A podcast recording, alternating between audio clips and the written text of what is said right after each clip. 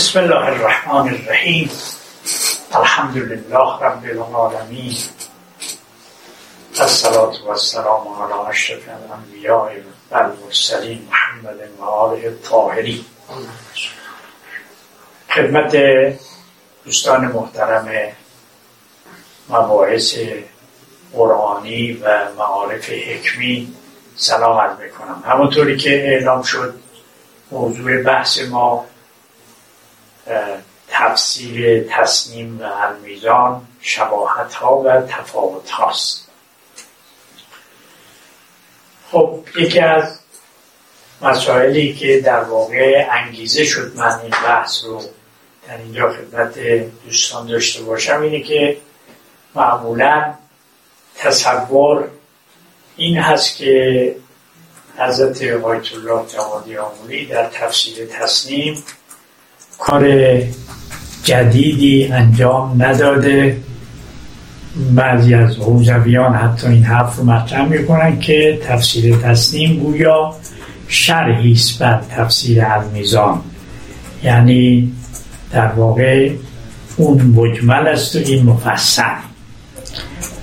ولی حالا آیا واقعیت همین است که تفسیر تصنیم شرحی بر تفسیر المیزانه یا اینکه نه خود تفسیر تصنیم هم یک ابتکاراتی یک ویژگی های مخصوص به خودش داره که در المیزان اونها وجود نداره.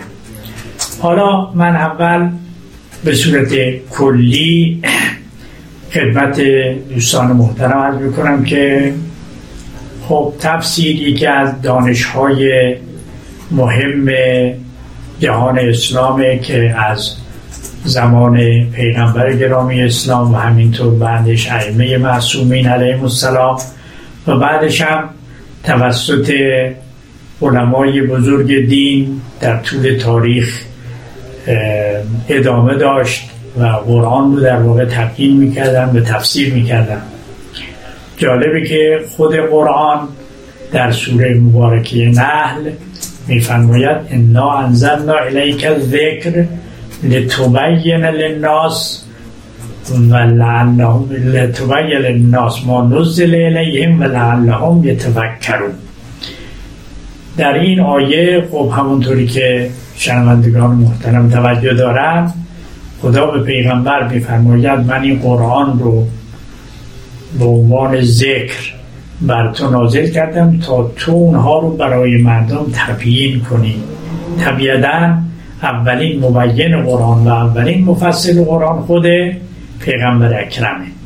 از اون طرف به دنبالش هم میگه که ولعلهم یتفکرون. این قرآنی که توسط پیغمبر برای مردم تبیین شده خود مردم هم باید در این قرآن تفکر بکنن. و حالا اینجا اینو میگه یعنی کار ما مسلمانان یا مخاطبان قرآن به طور عام این است که بیاییم حقایق قرآن رو مورد بررسی قرار بدیم و درش تفکر بکنیم و حقایق نفته در درون قرآن رو استخراج بکنیم. حالا خود بحث تفکر یا آیات فراوان دیگری هم داریم که به ما میفرماید با قرآن رو به زبان عربی نازل کردیم لعلهم یعقلون. بالاخره این قرآن به زبان عربی نازل شده برای تعقل. بالاخره خود قرآن ما رو دعوت می‌کنه به تفکر و تعقل و تدبر. حالا هر کدوم از این عناوین خودش جای بحث داره که آیا تفکر با تعقل با تدبر با هم تفاوت دارن یا ندارن؟ قرآن بران اینو داره. بعد بنابراین پس اولین مفصل قرآن خود پیغمبر بود. ولی یک نکته آقای جوادی معمولا تاکید داشت در درس ها و بحث ها و اینها. و اون که البته این مستند به روایات هم هست که قرآن یک کتابی است که همیشه تازه است. یعنی هیچ وقت زمان او رو کهنه نمی‌کنه. قدمت بردار نیست. مثل خورشیدی که هر لحظه وقتی نور میده و حرارت میده این نور و حرارت برای ما تازه از زانن روایت مال امام علی ابن موسی علیه السلام. قرآن اگر بخواد اون نور رو در واقع در جامعه بشری داشته باشه همیشه نیاز داره به اینکه بالاخره این حقایق تبیین بشه با تعقل و با تفکر و با تدبر تا اون تازگیش همیشه محفوظ باشه. بعد خدمت شما ارز کنم روی این جهده که آقای جوادی میفرمودن این قرآن هر پنجاه سال حداقل نیاز به یک مفسر داره که بیاد قرآن رو متناسب با نیاز زمان برای مردم تبیین کنه که ریشه هم برمیگرده به همون تحول در این قرآن و همینطور تفکر در قرآن و تدبر در قرآن کریم. طبیعتا ما در هر زمانی مسائل خود خودمون داریم که این مسائل رو باید به قرآن عرضه بکنیم و جوابش رو با از طریق همون تفکر و تعقل و تدبر استخراج بکنیم و این رو به جامعه عرضه بکنیم. لذا ایشون میگه که ما هر پنجاه سالی نیاز به یه تفسیر داریم. گرچه در ارتباط با تفسیر المیزان بزرگان فراوانی سخن گفتند. مخصوصا مرحوم شهید بوتعلی میگیم ما اگر بخواهیم عمق تفسیر المیزان رو درک کنیم باید دویست سالی در واقع بگذره تا ما بفهمیم چه دورهایی در تفسیر المیزان توسط مرحوم علامه طباطبایی نهفته شده تا اونها رو استخراج بکنیم.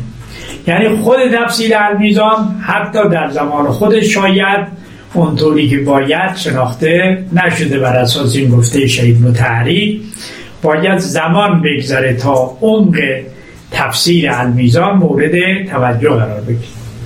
خب حالا ما بگیم این دو تا تفسیر تقریبا مکمل هم هستن. بقیه تفاصیلی که ما در زمان خودمون داریم یا روان شده تفسیر المیزانه یا احیانا غیر از روان بودن. خدمت شما ارز کنم که تلخیصی است گویا از تفسیر المیزان اونم در حدی که عامه مردم بتونن اون رو درک بکنن. و الا خود تفسیر المیزان بالاخره در زمان خودش یک ابتکاری بوده. مرحوم علامه در آغاز تفسیر المیزان در مقدمه تفسیر المیزان ایشون خود طبیعتا اشاره می‌کنه میگه روش من در این تفسیر روش تفسیر قرآن به قرآن طبیعتا اصل اینی که ما از طریق ارجاع آیات به خود آیات بتونیم حقایق نفته در قرآن رو در آیات رو استخراج بکنیم. بعد ایشون بیاد در اونجا مجموعه مطالب قرآن رو در هفت دسته تقریبا تقسیم بندی می‌کنه توحید تا مسائلی که به حوزه انسان و انسان کامل و همسان اینا ارتباط پیدا می‌کنه. خب ایشون میاد بگه روش کار من تفسیر روش کار من در تفسیر المیزان روش تفسیر قرآن به قرآنه. گرچه در جامعه ما معروفه که مرحوم علامه با توجه به بنیه فلسفی قوی که داره در واقع قرآن رو با عقل تفسیر کرده. ایشون میگه نه من در واقع آیات قرآن رو در کنار هم قرار میدم. همونطور که خود قرآنم در واقع همین رو میگه وقتی آیات قرآن دو دسته هستن یه دسته آیات محکم یه دسته آیات متشابه قرآن میگه آیات محکم و مرتدابن اصلا تقریبا متشابهات رو باید ارجاع بدیم به اون امهات تا مطالب روشن بشه. یعنی خود قرآن هم داره به ما میگه که شما باید خود قرآن رو من دیگه ارتباط بدین. یا گاهی از قرآن تعبیر می‌کنه به مسانی. یعنی کل آیات قرآن به همدیگه منعطف هستن.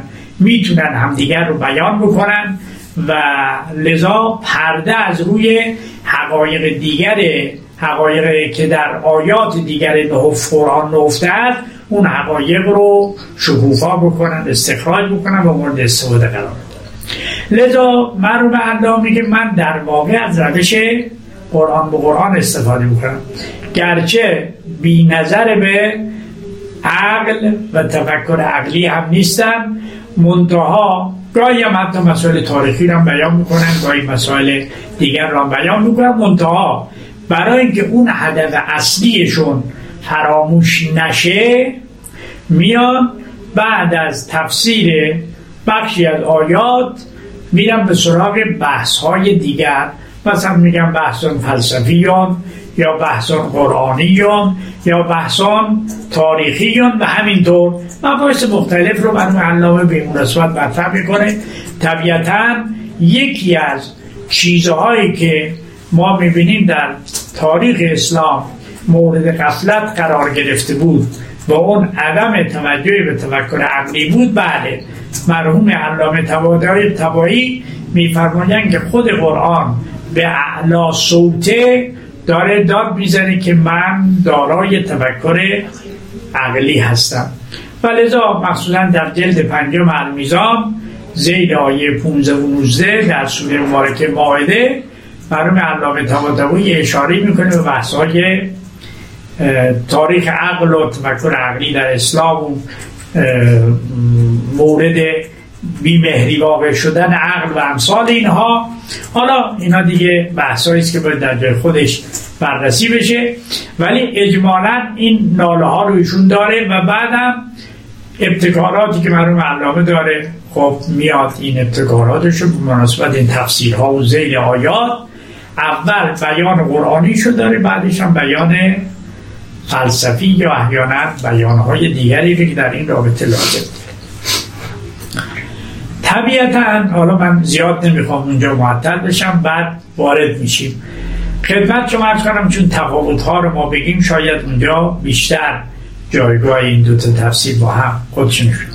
من جناب آیت الله جوادی آمولی هم در تفسیر تصنیم خب یه مقدمه مفصلی داره که در این مقدمه مفصل ایشون از زبان قرآن در واقع شروع می‌کنه. میگه زبان قرآن زبان فطرت هست. و این یه نگاهیه. نگاه خیلی خوبیه. مثلا همین که جناب آقای دکتر شیافو فرمودن یک مطالب بکری در المیزان هست در تصنیم هست که جا داره ما در این رابطه توسط دانشجویان یا توسط طلاب محترم حوزه بریم و کار بکنیم. مثلا همین نقش زبان فطرت در تفسیر قرآن خوبی که مورد توجه قرار بگیره و واقعا همینی که ایشون در حد اولش ده صفحه ظاهرا در این رابطه بحث کرده خودش در حد یک رساله آدم بیاد راجع به زبان قرآن به این معنی که ایشون داره میگه. چون من دیدم منو شهید متحری هم راجع به زبان قرآن در شناخت قرآن خودش بحث داره. منتها تعبیرش اینه که زبان قرآن هم زبان عقل است و هم زبان قلب. حالا ایشون تعبیر کرده به زبان فطرت. حالا آیا این دوتا با هم سازگارن نیستن؟ چی جوریه اینا رو باید تبیین بشه. برای می‌خوام بگم که ایشون از اینجا شروع می‌کنه. بعدش میاد. کار دومش اینه که روش خودش رو بیان می‌کنه و میگه که ما در اینجا هم از تفسیر قرآن با قرآن استفاده می‌کنیم. تا اینجا با مرحوم علامه طباطبایی با هم مشترکن. ولی رسما میگه ما عقل رو نمی‌ذاریم کنار. همونطوری که روایات رو هم نمی‌ذاریم کنار. در واقع ما برای قرآن از یک روش جامعی استفاده می‌کنیم. یعنی هم از روش قرآن به قرآن استفاده می‌کنیم هم از روش عقل استفاده چون خود قرآن ما رو دعوت می‌کنه به تعقل و دوستان توجه دارم جناب آیت الله جوادی یک اصطلاحی دارن در ارتباط با عقل. میگن عقل گاهی مفتاح هست نسبت به دین و قرآن گاهی هم مصباح هست و گاهی هم نسبت به به اصطلاح قرآن یا احیانا مسائل دیگر دین جنبه میزانی دارن. خب اینا هر کدوم مخصوصا اخیرا یعنی اخیرا که بگیم تقریبا این دهه 90 بودی چون یه بحث عنوان خاصی رو مطرح کردن تحت عنوان اقلانیت وحیانی که در واقع وحی به معنای عام باید اقلانی باشه. طبیعتا حالا اونجا هم باز اومدن توضیح دادن و گفتن اقلانی بودن و یعنی چه خود اینم باز باید یه کاری در این رابطه انجام بشه. اجبالا ببینیم اصلا اقلانیت وحیانی یعنی چی. ولی به حال در اون زمان خوبشون دو تا کنفرانسی یا دو تا همایشی در واقع یکی در تهران یکی در قم برگزار شده و به تفسیر هم خودشون و هم مقالاتی در این رابطه اومده در ارتباط با اقلانیت وحیانی. به حال قرآن پس از عقلم استفاده می‌کنه. از روایات هم استفاده می‌کنه. منتها اینجاست که من باید وارد ویژگی های خود تفسیر تصنیم بشم. تفسیر تصنیم خب همونطوری که از ظاهرش پیداست. اولا خیلی تفسیر مفصلیه. گرچه ما پیش از انقلاب هم یه تفسیر وسائل بود ظاهرا داشتیم. یا آقایی نوشت بود که بیشتر اون جمعبری بود. تحلیل نبود. بالای هشتاد جلد هم تفسیر نوشته بود و زبان عربی هم بود و منتشر شد و من اون نویسندهش رو هم می‌دیدم که در دار تبلیغ می‌رفت اون زبان. البته که بعد شد دفتر تبلیغات کتاب خونه میریشه تفسیرها رو دار خود جمع می‌کرد و شروع می‌کرد به نوشتن مطالب این تفسیرها. بله. حال یه تفسیر مفصل اونجوری هم داریم. ولی کاری که جناب آیت الله جوادی می‌کنه خب یه تفاوت های فراوانی واقعیت اینی که با المیزان داره. من حالا اصل حرف رو می‌برم به سراغ این تفاوت ها اولین این تفاوت ها دو دسته هستن. یکی تفاوت های شکلی هست که اصلا شکل تفسیر تسلیم با شکل تفسیر المیزان و هم متفاوت. از جمله حالا من می‌خوام یک از اون جنبه شکلی رو مطرح بکنم. معلوم علامه طباطبایی مخصوصا آیات قرآن رو گویا سوره هایی که سوره ها رو با توجه با آیات ویژه فصل بندی می‌کنه. مثلا در هر بخشی چند تا آیه رو که به هم مرتبط هستن با توجه به سیاق در کنار هم اینها رو مورد بررسی قرار میده و تفسیر می‌کنه. بعدش هم بیاد اون مطالب عقلی و دنبالش هم مطالب روایی رو هم بیان می‌کنن اما کاری که در تصنیم از این جهت به لحاظ شکلی شده اینه که هر آیه رو خودشون هم میفرمودن که در واقع من می‌خوام هر آیه رو مستقل ببینم. مگر این آیات اونچنان با هم مرتبط باشن که دیگه ما نتونیم اینها رو از هم تفکیک بکنیم و بلا هر آیه رویشون مستقلا میگه ما باید با تدبر در این آیه از طریق ارجاع آیات دیگر قرآن به این آیه و در کنار هم قرار دادن این آیات بیاییم با اعمال اون تعقل و تفکر حقایق قرآنی رو از همین یک آیه استخراج بکنیم. به اصطلاح این آیه رو نظر اطلاعاتی تخ... تخلیه بکنیم. چون کار ما استنتاق دیگه به قول حضرت امیر سلام الله علیه کار ما استنتاقه. ما بیایم استنتاق بکنیم که این آیه قرآن اون رو که در درون خودش داره به ما بگه. طبیعتا ایشون اول کاری که می‌کنه هر آیه رو مستقل می‌بینه. گرچه بعدش وقتی که وارد آیات بعد میشه یا آیات قبل میشه تناسب این آیات رو هم لحاظ می‌کنه و میگه تناسب این آیه با آیات قبل چیه و تناسب این آیه با آیات بعد هم چیه. اما در عین حال هر آیه رو به صورت مستقل می‌بینه و این رو همونطور که تعبیر خود ایشون بوده ظاهرا تخلیه اطلاعاتی می‌کنه چون قرآن ما باید استمتاع بکنه این یکی از کارهایی است که المیزان این کار رو نکرده مگر به ندرت؟ البته المیزان گاهی هم. یک آیه رو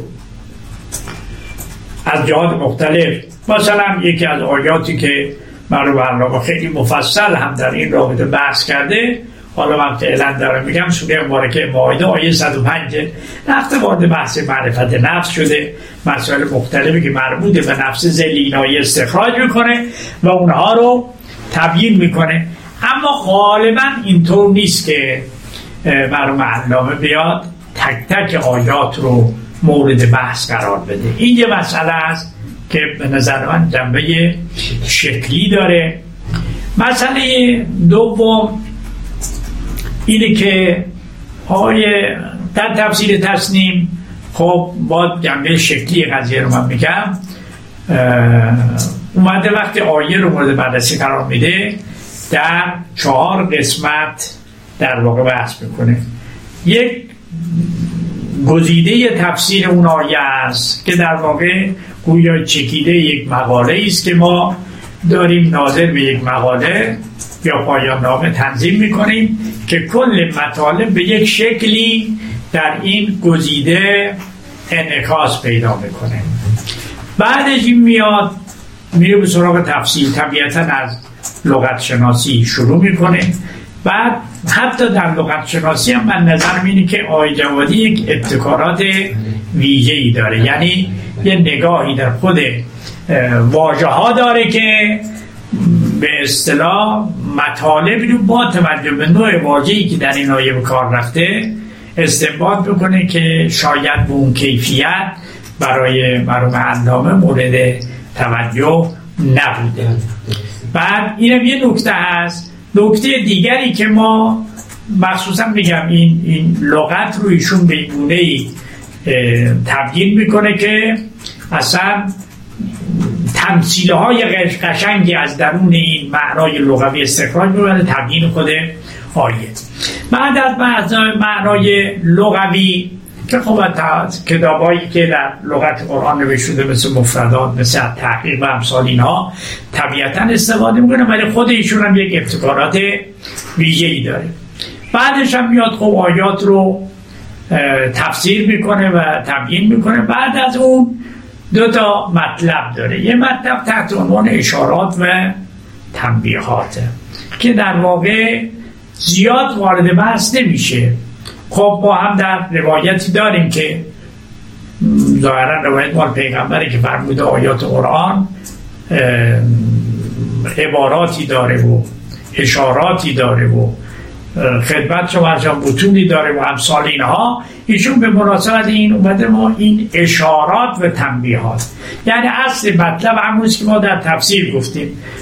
شاید این عنوان رو از اشارات تنبیهات جناب بو علی سینا در واقع استخراج کرده باشه یعنی به کار گرفته باشه که در واقع ما اصل مطلب با همون مطلب اولیه قابل تبیینه.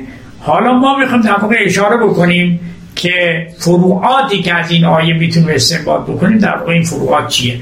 برخی ها مباحث اعتقادی که تبیین عقلانی میشه. برخی از اونها هم خدمت شما عرض کنم که مباحث دیگری است که اجمالا بیان میشه. و همین مسئله هست که می‌خوام یه نمونه هم ذکر کرده باشم. ما ببینیم مثلا در آیه 163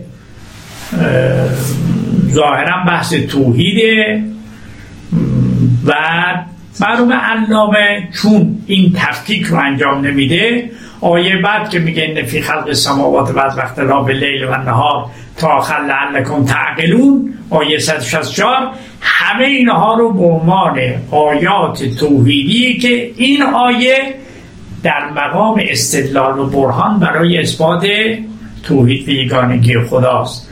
در حالی که جناب در تفسیر تسلیم خدمت رو از نه در زیل اون آیه 163 مفصل راجع به توحید توحید ذاتی صفاتی افعالی نفی توحید عددی و امثال اینا که من معنا هم اینا رو تقریبا داره گرچه اصل توحید اصل توحید رو برای برنامه در خدمت شما ارز کنم که تفسیر احتمالا سوره اعراف داره به تفسیر اینجا بحث می‌کنه. ولی در اینجا ایشون دیگه میاد حتی اون بعد رو ناظر به مسئله توحید میده ولی در تفسیر تسلیم اون رو خب زیل اون آیه 163 مفصل راجع به توحید بحث می‌کنه. اما در زیل آیه 164 وارد مباحثی میشه که به حوزه خداشناسی مربوط میشه.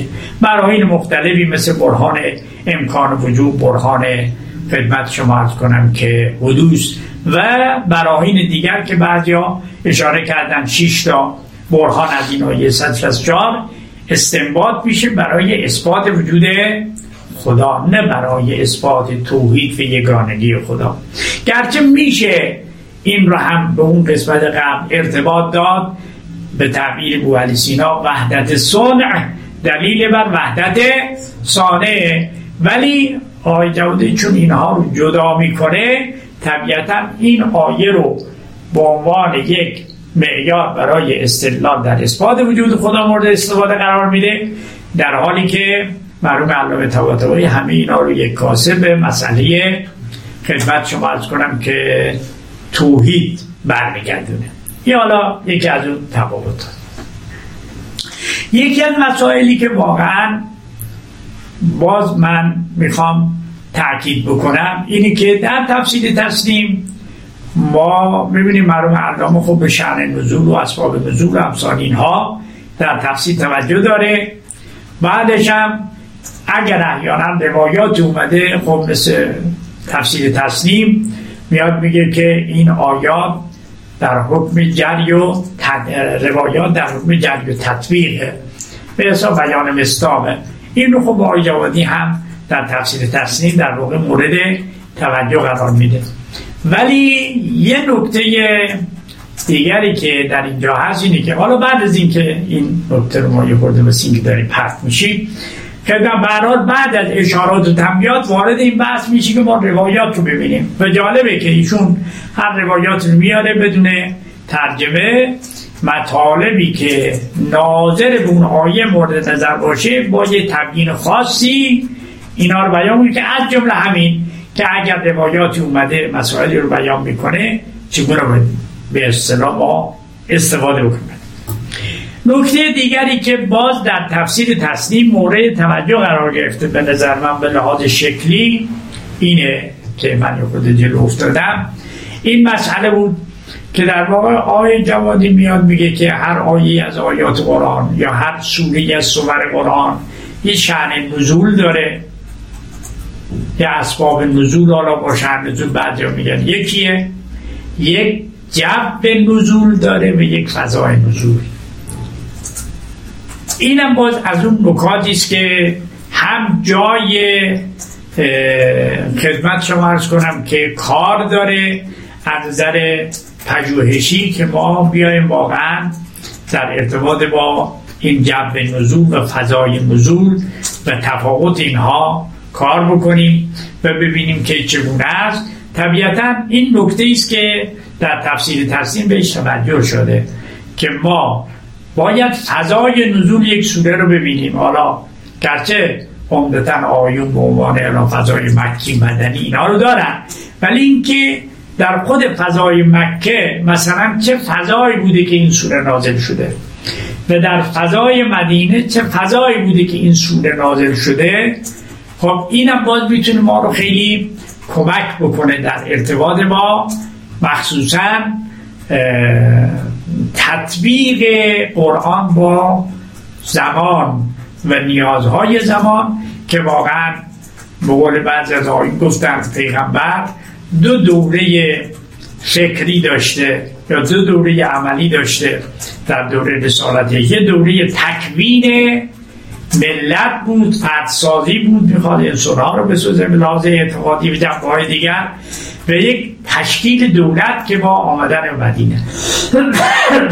طبیعتا وقتی شما بیایی در مدینه و بخوای حکومت تشکیل بدی قاعدتا فضای نزول با فضای مکه با هم متفاوته.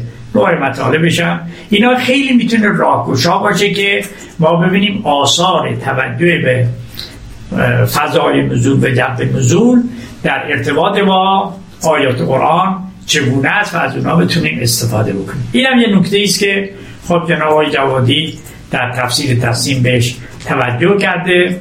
مرحوم علامه به شعن نزول و اسباب نزول توجه داره ولی گرچه در اول هر بخشی از آیاتی که مورد بررسی قرار میده اشاره به اهداف این آیات می‌کنه. ولی باز اهداف با مسئله جو و فضای نزول با هم دیگه متفاوته. این هم یه نکته است که باید بهش توجه بشه.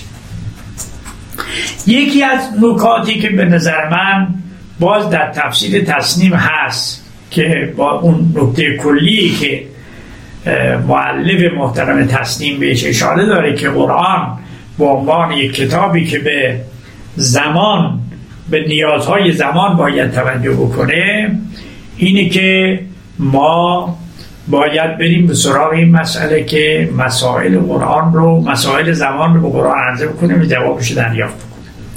خب طبیعتا در زمان مرحوم علامه بعضی از مسائل اصلا در جامعه ما مطرح نبود مسئله نبود.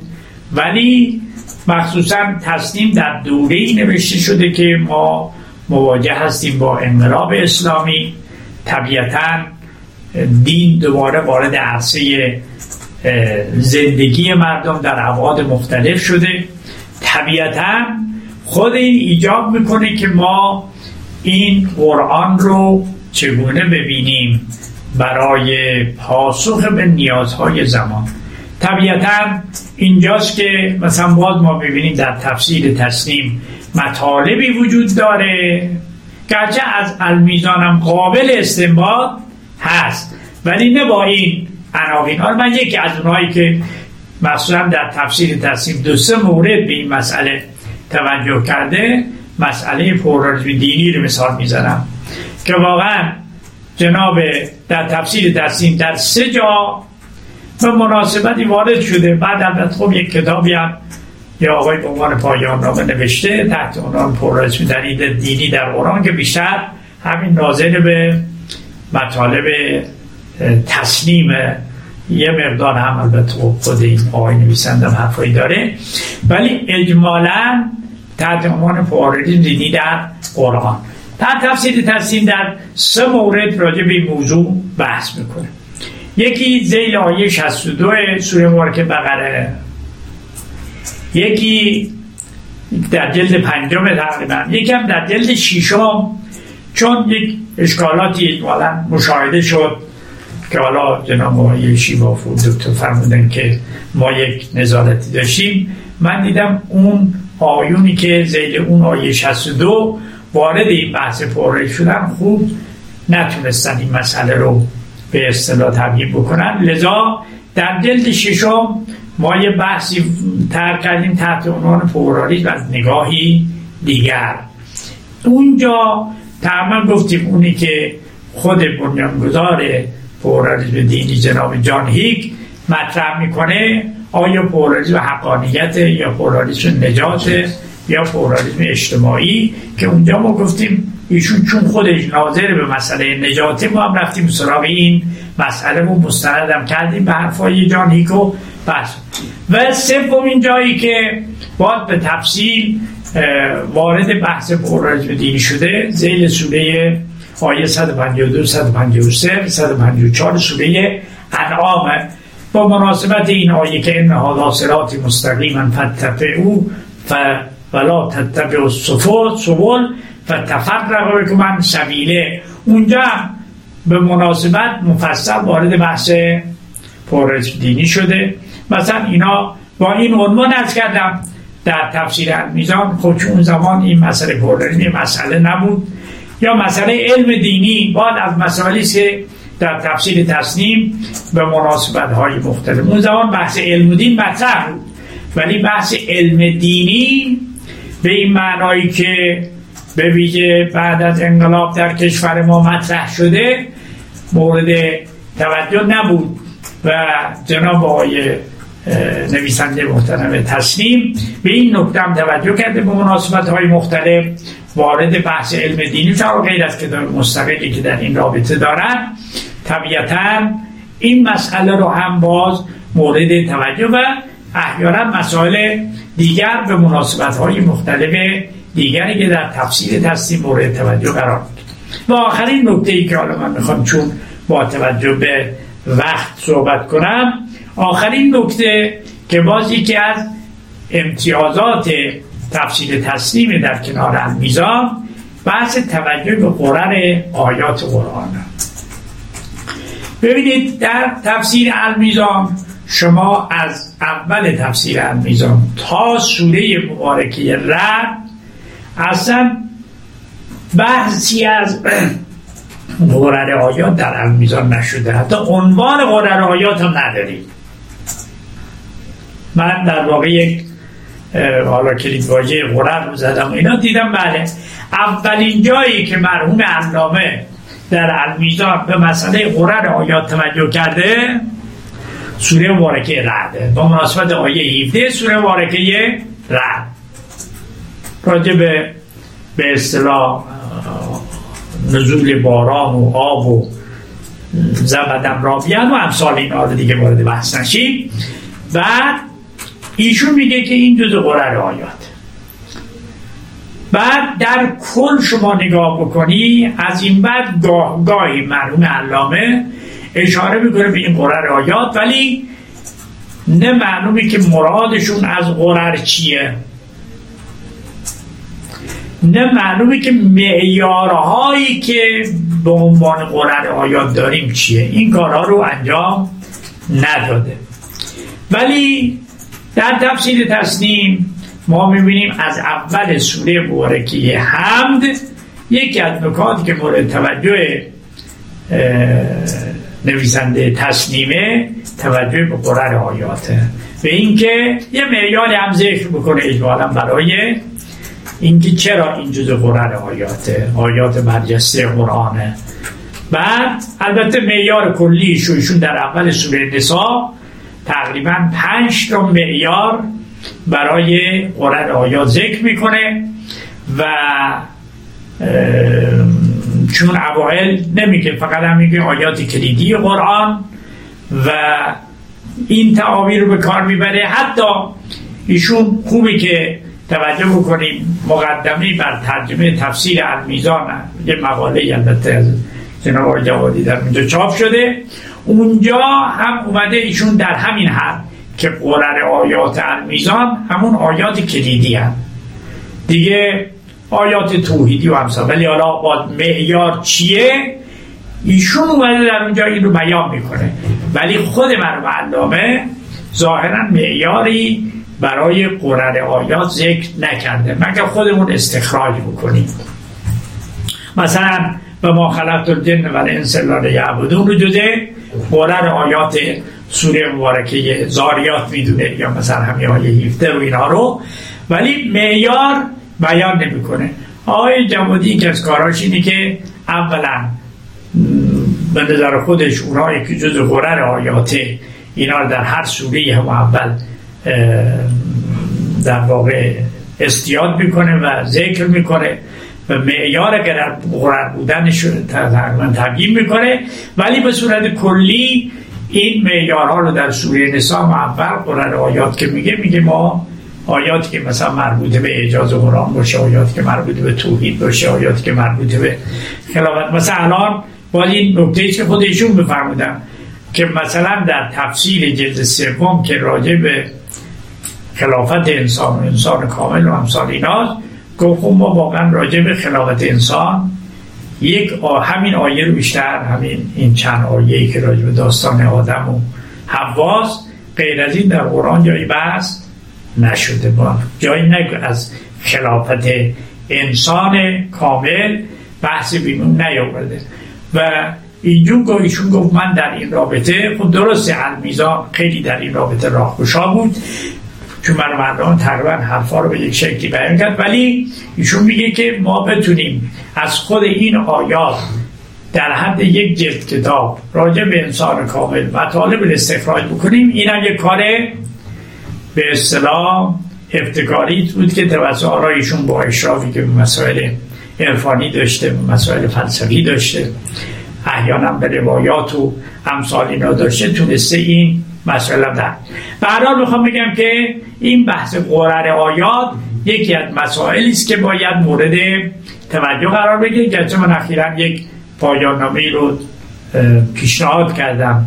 البته در حد پنج جز اول سوره سور قرآن در واقع بیاد همین مورد آیات رو استخراج بکنه معیار رو بیان بکنه و بعد هم یک طبق بندی بکنه این آیات رو بر اساس نوع مطالبی که در این آیات وجود داره. و این هم باید از اون کارهایی است که به نظر من خوبه گرچه من یک کتابی در زمین قرآن آیات دیدم ولی به نظر من اون شاید کار اولیه بوده اون کاری که باید می‌شد انجام نشده. ولی این باز از اون مسائلی است که حتی میشه ما توصیه بدیم قرآن آیات رو بیش از اون که در تفسیر تصمیم اومده ببینیم آیا این معیارها می‌تونه موارد دیگر رو هم شامل بشه یا نه. این هم یکی از اون کارهاییست که در اینجا انجام در نهایت من عرض بکنم تفسیر تصمیم تا این ساعت من خیلی گذرا هم گفتم شست جلد چاپ شده. فعلا این جلد شستم بخشی از سوره نور که اول سوره نور اول آیه نور در واقع شروع میشه الله نور سماوات و الارض تا ظاهرا آیه چهل یا چهل خوندی سوره مبارکه فرقان. و خود حالا ما دیگه وارد محتوا مثلا واقعا نشدیم. تفاوت هایی که هست مثلا فرض همین آیه نور رو ایشون چجوری داره معنا می‌کنه؟ یا مثلا آیه سوره فرقان رو من گرچه چاپ نشده ولی صوتی شد دیدم و اینها یه برداشتهایی داره که مرو برنامه اون بحث رو نداره. یکی از کارهای آقای جمادی در ارتباط به تفسیر تصمیم اینه که به حال معلومه که بالاخره متاثر از استاد خودش از یقینا. ولی اینطور نیست که مقلد استاد باشه. طبیعتا نردهایی هم به تفسیر المیزان و دیدگاه های مرمون توتبایی داره که ما با توجه محدودیت وقت فعلا به همین مقدار بسنده می‌کنیم و منتظر شنیدن سوالات دوستان هستیم. و السلام علیکم و رحمت الله و برکات بسیار خوب. خیلی ممنون استاد. خیلی نکات خوبی بود. من که به سهم خودم استفاده کردم. امیدوارم که دوستان هم مثل من حتی بیشتر از من استفاده کرده باشن بله. یکی از دوستان سوال کردی که منم سوال برای منم بود. این که فرمودید آیات 163 و 164 در مورد توحید سوره بقره رو فرمودید. بله بله. سوره بله, بله. بله. درست. که بله گفته بوده. بله. به سوره استاد یه سوالی که برای من بود این بحث قرار آیات رو ایتور جوادی کجا مطرح کردن؟ ایشون در اول هر سوره که وارد میشه بودن هوش دوش رو بحث داره. خب. مثلا میاد راجع به شعن نزول و فضای نزول و جو نزول اینا که بحث یکی از بحث هم اینه که مثلا الان این جلد اول دیگه. من خدمت شما ارز کنم در سوره حمد خدمت شما ارز کنم میاد و میگه کدوم از آیات سوره هم جزه قرر آیات. بعد اول سوره بقرم باز. همینطور میاد بگذارم مثل این ده تا آیه یا پنج تا آیه یا شیش تا آیه جزء قرره. منطقه یه اول همین بعد قرر میگه یعنی آیات کلیدی. اما در سوره نسا میاد پنج تا معیار ذکر می‌کنه. سوره نسا. بله. من چون به مناسبت همین پایان نامه گفتم راهنماییش به گرفتم یک مروری داشتم در پنجاه دیدم به تنها جایی که در واقع ایشون اومده راجع به معیارهای قرآن بودن صحبت کرده اونجا نسا. بله. این نکته خیلی مهمیه. نکته کلیدی مهمیه. همونطور که فرمایید اخیرا یک کتابی هم بله. آقای دکتر راد نوشتن تحت بله. قرار آیات که من دیدید. دیدم آره بسیار استاد یه سوال دیگه که من داشتم یه نکته خیلی مهمی که فرمودید و حالا برای دوستان ما هم شاید به عنوان یک کار پژوهشی قابل پیگیری باشه که من ندیدم کار مستقلی توش انجام شده باشه ابتکارات لغوی آقای جوادی. بله دیدم که یه آقای اومده ابتکار بحثای لغوی نمونه رو مثلا جمع کرده. یا یک اومدن رو چون مرحوم تبرسی هم توی مجمع البیان از ابتکارات لغوی خوبی داره. اینا هم جمع شده. ولی به نظرم شایسته است یه کار خوبی انجام بشه روی ابتکارات لغوی آقای جوادی. در این باره شما پژوهش مستقلی ندیدید که انجام نه کاری انجام نشده. اگر بشه اینا رو باید مثلا حالا این مراکز به یا خودشون بله. پیشنهاد بدیم. به نظر من ما نیست که الان اونجا ارتباط ما به کم شده دیگه. دیگه طبیعتا بلا جا داره در بله. ارتباط با همین گزیده تفسیر خودش مستقل می‌تونه بله. چاپ بشه و راحت در اختیار افراد قرار بگیره. درست. یکی هم همین خود لغاته. بله بله. یعنی من فکر می‌کنم بعد از این کتاب تحقیق مرحوم آقای مصطفی کم نظیر این ابتکارات لغوی آقای جوادی بیشتر طرح. کم نظیر باشه. بعضی از بله. فرمایش شما بعضی از ذوقیاتی که ایشون دارن داره و به کار برده. مثالای خوبی که می‌زنن به نظرم کم نظیره. بسیار خوب.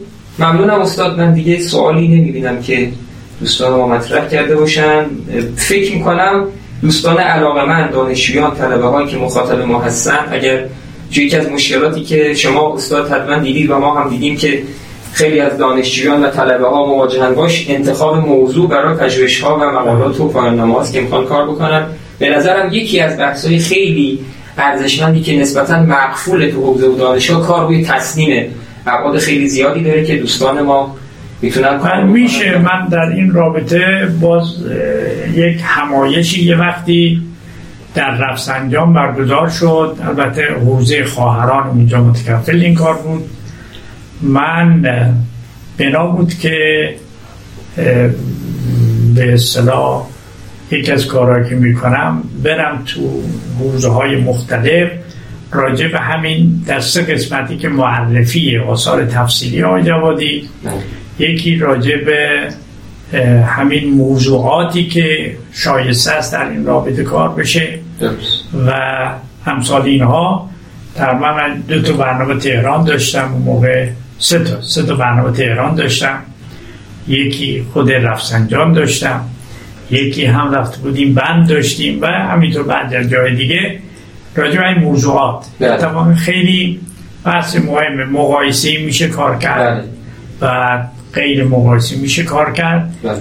و میگم آقای جوادی نکاتی داره که هم در سطح کارشناسی ارشد حالا دانشگاه ها هم در سطح دکتری میشه در این رابطه کار کرد. مثلا الان من واقعا یک از نکاتی که شما مثلا کتاب عرفانی رو رفته تدوین بکنه فصوص رو عنوانش رو گذاشته؟ عقلانیت شهود. این برای من چی بود؟ عقلانیت وحیانی عقلانیت شهود در کنارش میاد. مثلا خود خوب فلسفه رو بهش می‌ذاره تسلیم یا می‌ذاره رحیق. مختوم عنوان مثال. اینا خود اینها یک چیزهایی است که می‌تونه چرا اینجا میگه عقلانیت وحیانی خود فلسفه رو نمیگه. ولی عرفان رو میگه و وحی رو میگه. درسته. این خودش جای بله. تعمل داره بله. که ما بیاییم واقعا چون این نگاه متفاوت عرفان نظری که ایشون داره تفسیر می‌کنه میگه این عرفانی که من رفتم دیدم و شهود و بیان بکنم این نقله بله. اونی که میاد این تبیین عقلانی می‌کنه برای اثبات این میشه چی؟ عقلانی عقلانیت این نکته است که مثلا من خودم رسیدم حالا. چون ندیدم یا شاید خود ایشون هم در اون مقدمه اشاره کرده باشه. معنا می‌خوام خود عقلانیت وحیانی یه بحث خیلی مهمیه. جا داره که کار بشه گرچه من یه مقاله اون زمان که همین بحثا بود نوشتم راجع به الهیات.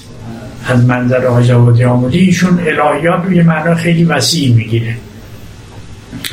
بعد لذا حتی به این معنا من اونجا تو مقاله آوردم که همه چیز ما می‌تونیم اله... الهیاتی ببینیم و تبیین عقلانی بکنیم.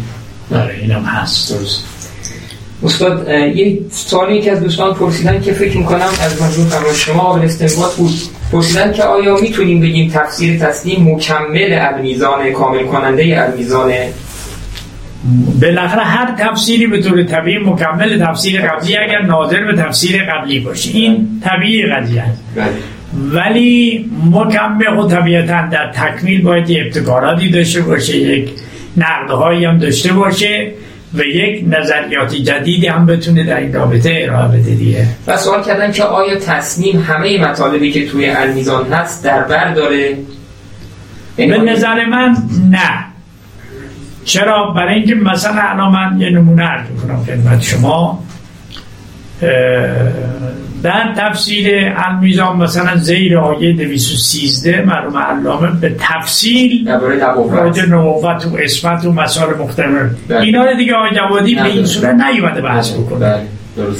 بعد و همینطور حالا در آیات دیگر ما ببینیم. همینطور. مثلا همین سوره بقره راجع به زالین و خدمت مثلا مغزومون علیهم که پایانامه به خانمی نوشته در سطح سه. من راهنمایی کردم دیگه. با توجه من تفسیر تصنیم کار خوبی کرد یا مثلا یک پایان نامه باز من خودم راهنما بودم مبانی قرآن شناختی تفسیر درست. این دفاع شده. اینا کارهایی است که من خودم تقریبا دارم بچه ها رو صبح میدم به این سمت و سود حالا در همین اسرا هم بنابراینه که ما بتونیم در واقع یه همچه کاری ما خودم اونجا حضور داشته باشم برای مشاوره که این هدایت ها رو هم در قسمت فلسفه هم در قسمت تفسیر داشته باشیم.